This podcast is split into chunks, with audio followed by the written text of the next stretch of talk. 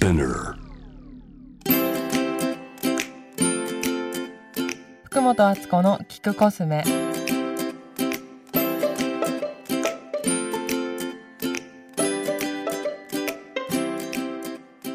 こんにちは福本敦子です。今週は春に飲みたいおしゃれなお茶の話をしたいと思います。最近やっぱハーブティーが春って美味しいと思うんですけど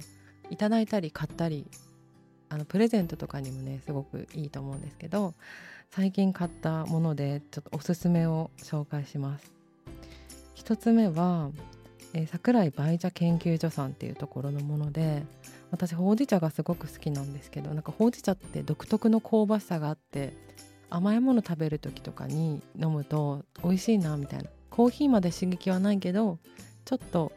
深みがあるというかそういうところが好きなんですけどこの桜井梅茶研究所は表参道のスパイラルビルの中にお店があって店構えもこうなんかかっこいい感じなんですけどそこで知った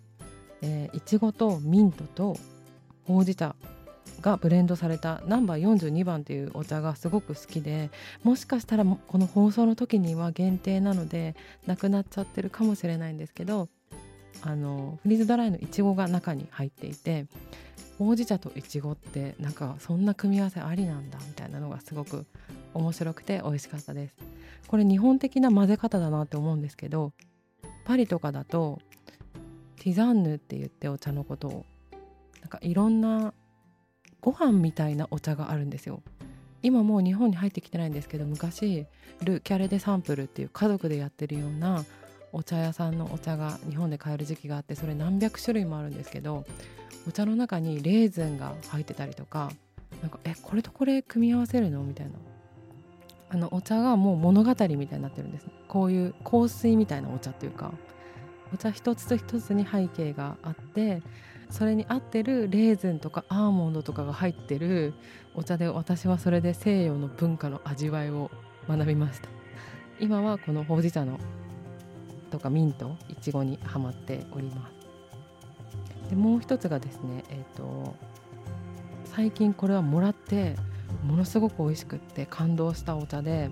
糸島っていう福岡から行けるところなのかな。そこで作られてるよもぎのお茶なんですけど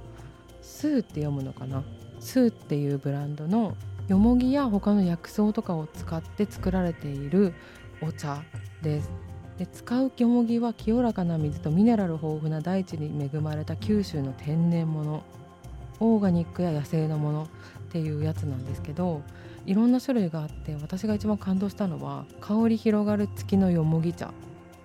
あと名前が面白いんですけど澄み渡る星のよもぎ茶とかこれを誕生日プレゼントにくれた友達がいて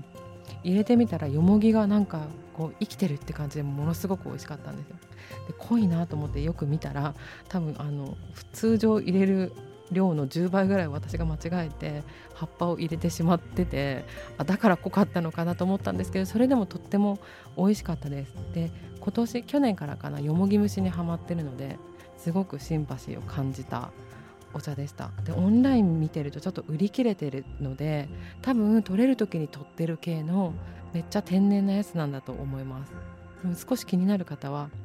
えー、ホームページとかチェックしてみてください。というわけで